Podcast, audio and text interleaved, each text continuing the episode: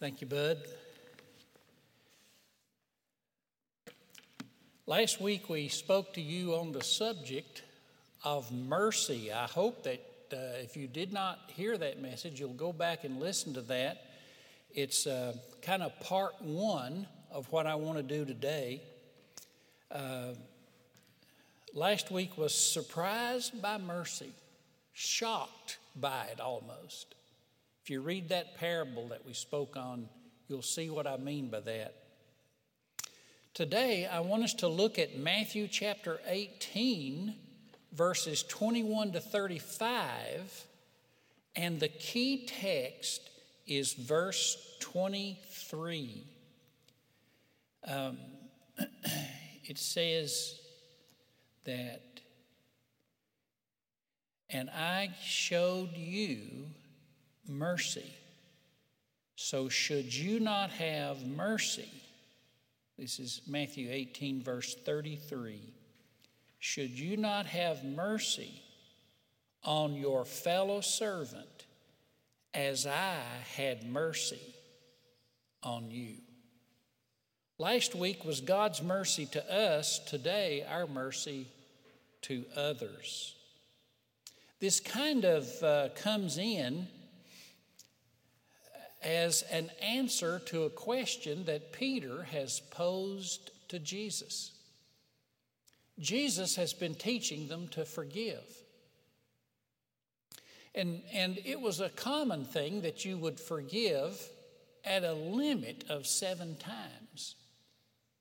And Peter asked Jesus if, he says, Should we forgive somebody seven times? And Jesus said, No, you should forgive them 70 times seven. In other words, on and on. That we should, our hearts should, forgiveness should flow through our hearts. And then he tells this parable the kingdom of heaven is like. Whenever he starts saying that, that's what it's going to look like when the kingdom comes when it breaks through our sinfulness and selfishness, then the kingdom is going to look like this. And the parable can be broke down uh, kind of like a play, a theatrical production. And here is Act One. I'll summarize it for you.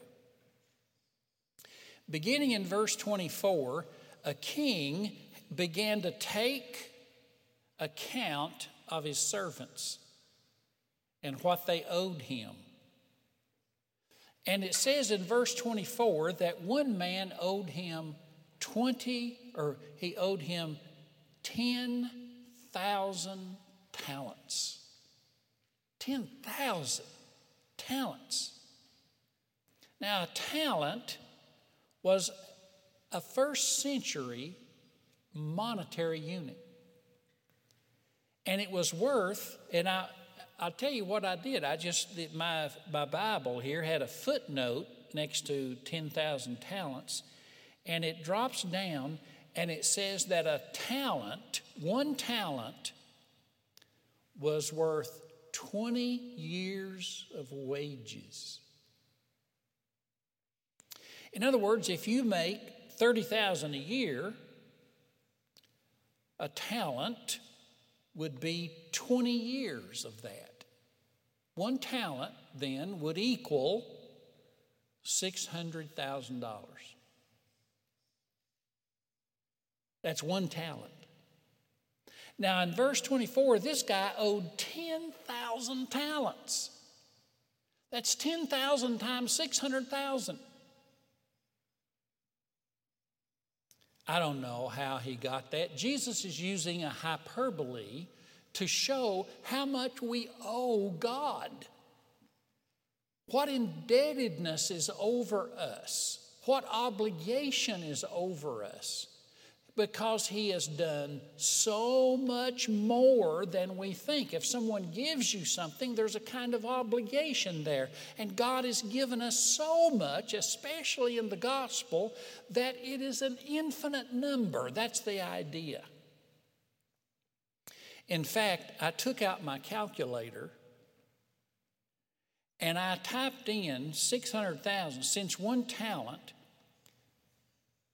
is worth 20 years of wages. I typed that in, 30,000 a year was about 600,000. And I typed that in times 10,000. 10,000 times 600,000 and the com- the calculator wouldn't even calculate it.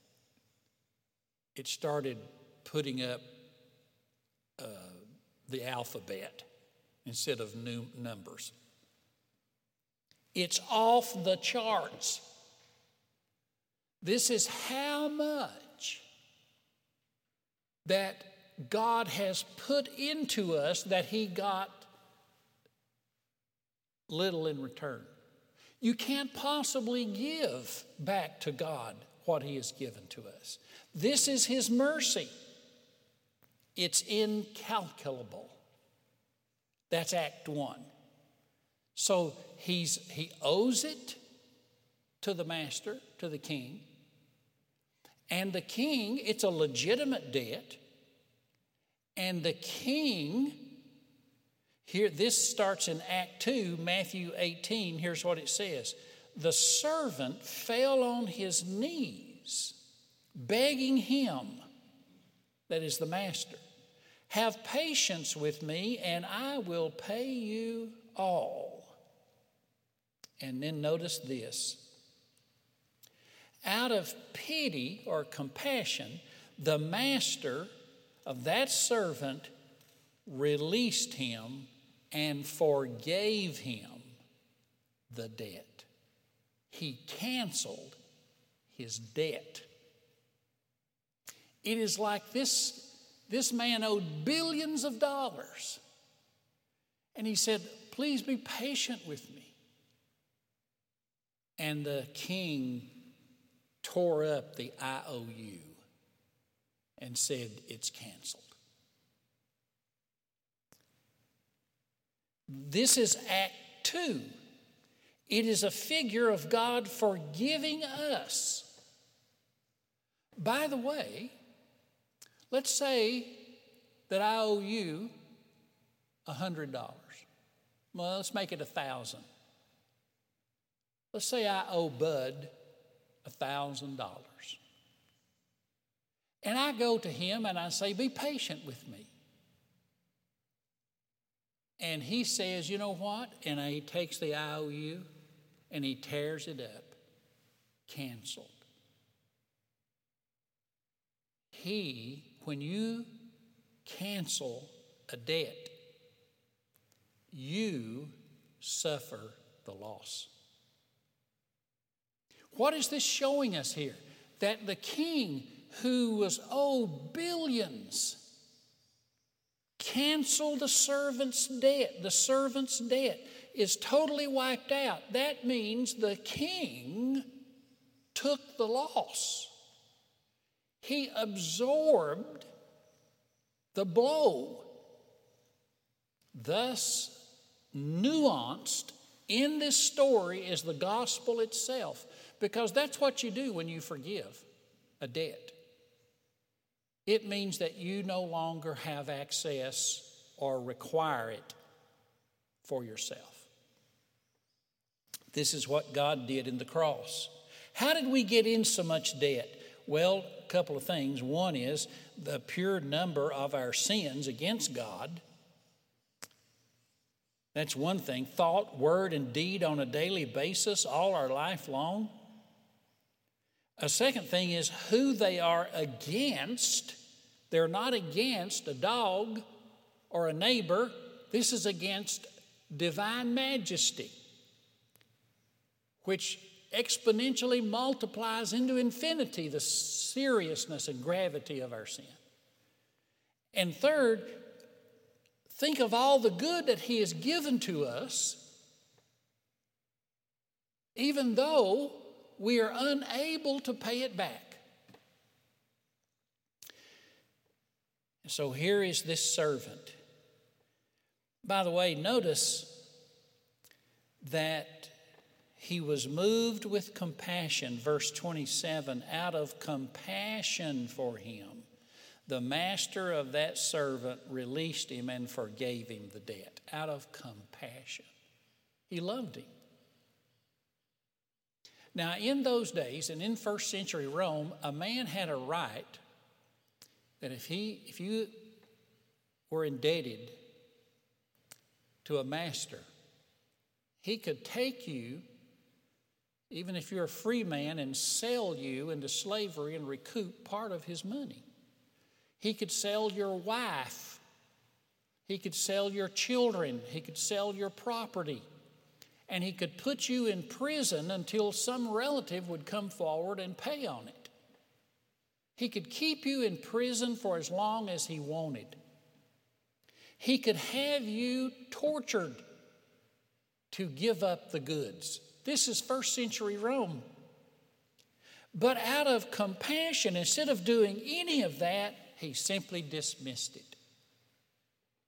What an amazing story. Try that at the bank.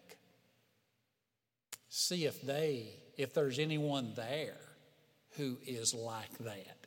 There's no one among human beings who's like that. But God is. This is the kingdom. This is a different kingdom. This is a different dimension. So, Act One, the guy is caught.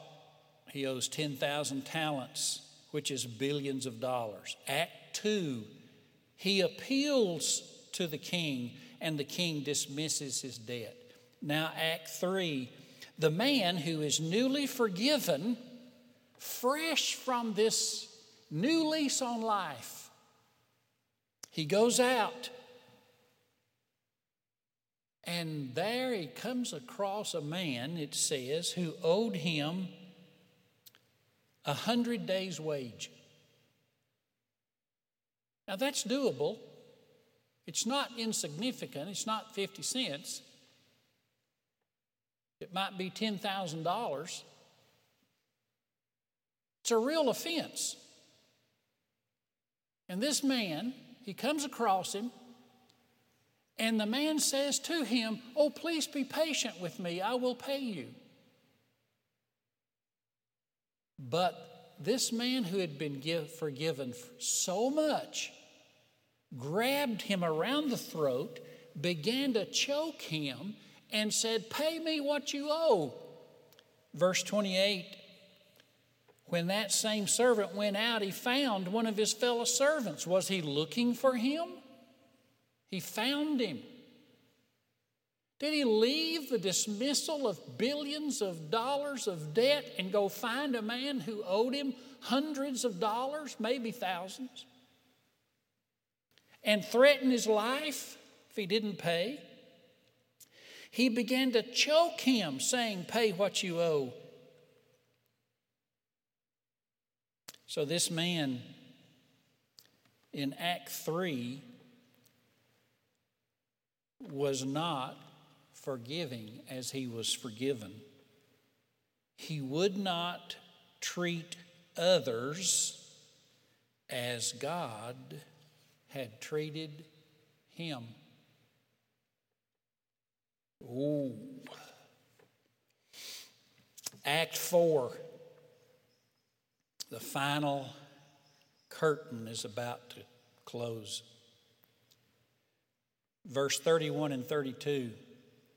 His fellow servants saw what he had done,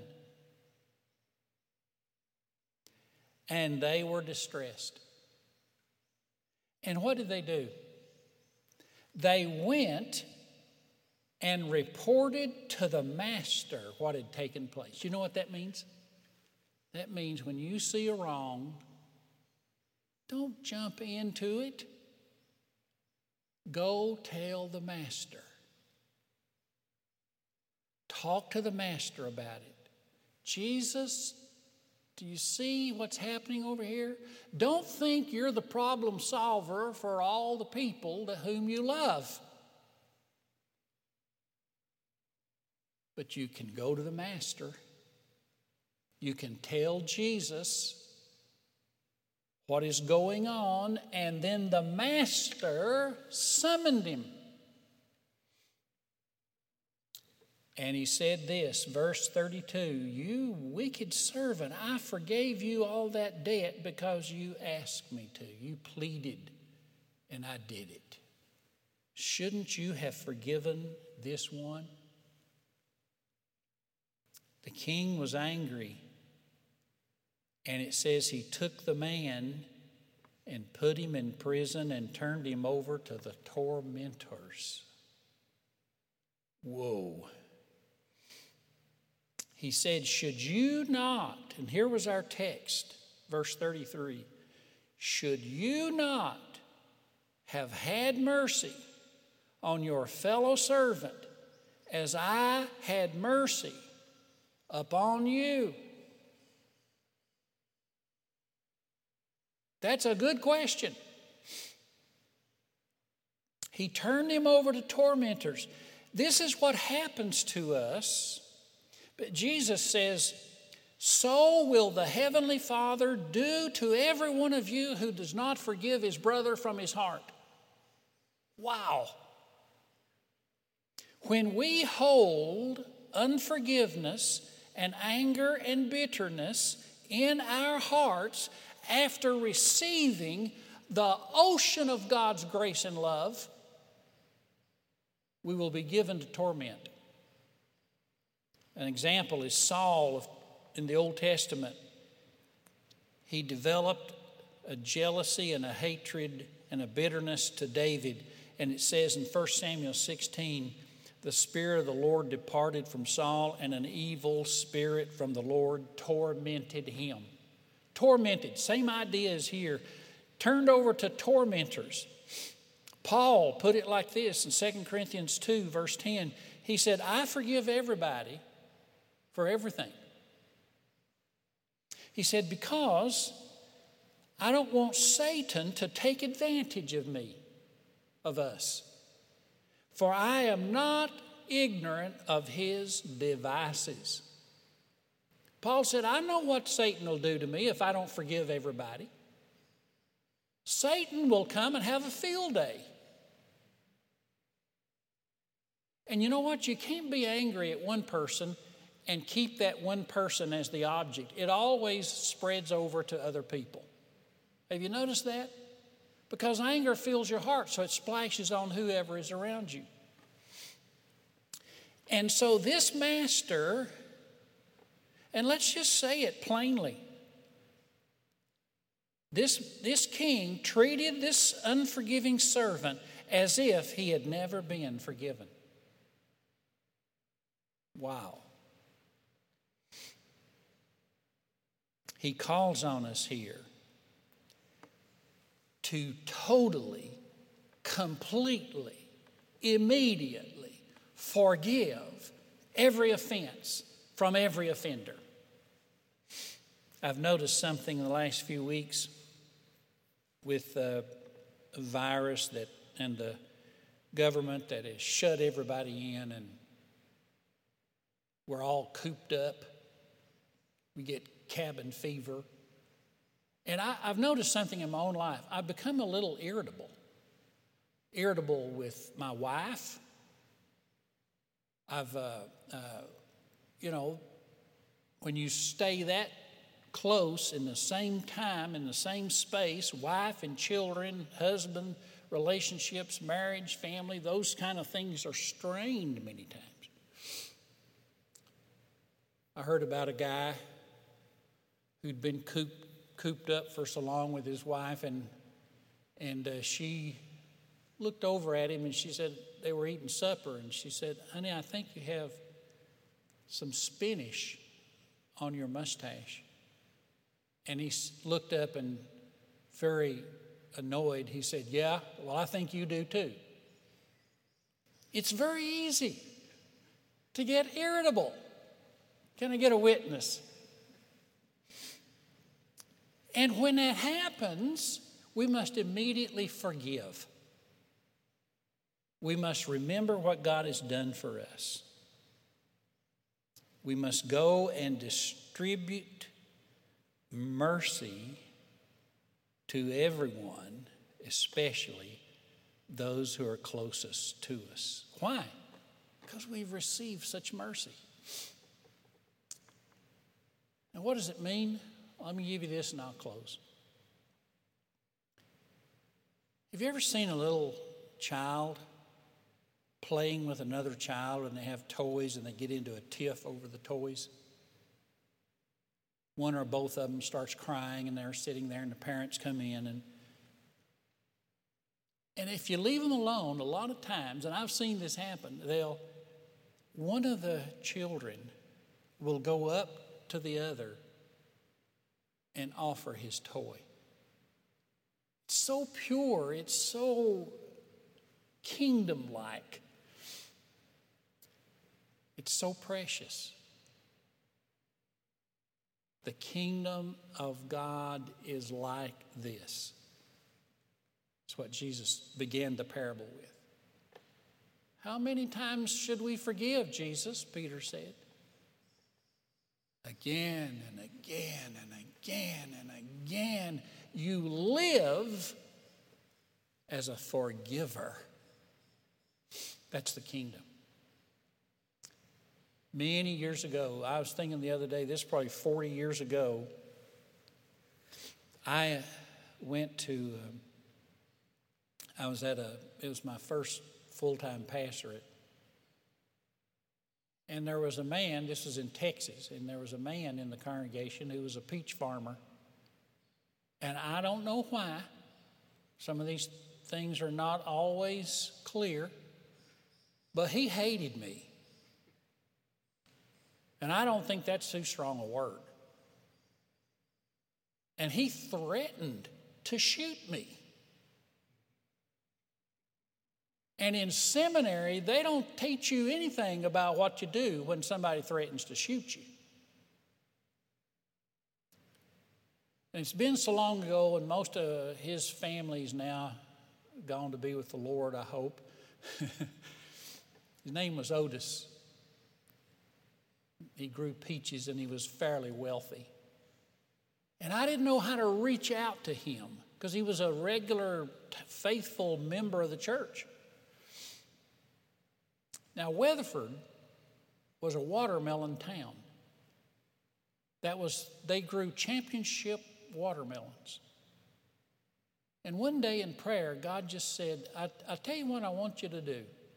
I want you to go buy a beautiful, juicy watermelon and take it to Otis, right to his house, and knock on the door and say, Otis, I, I got you a watermelon. And so I did. I drove up and I knocked on the door, knocked again, and sure enough, Otis came to the door. And I said, Otis, I got you this big, juicy watermelon.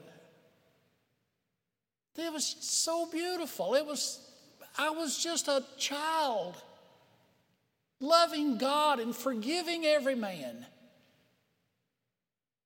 And Otis pushed the screen door open, took the watermelon, said nothing, and then closed the door. Thank you, Otis.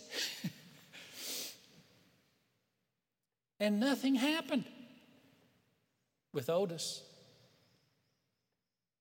He dropped out of church. But I experienced God and His kingdom. That's mercy. Having received mercy, if you are irritated, annoyed, or offended, or trespassed against, I urge you, think of God's goodness to you over your past. Think of His patience with you. Think of His, his forgiveness of you, His mercy. Think of His grace to you, and then give it because blessed are the merciful. They will find more mercy. Let's pray. Heavenly Father, we are asking you today for more mercy. We know there'll never be a day in which we're not going to desperately need your goodness and mercy, which we can never pay back. But we can let it flow through us to others. I pray it will be so.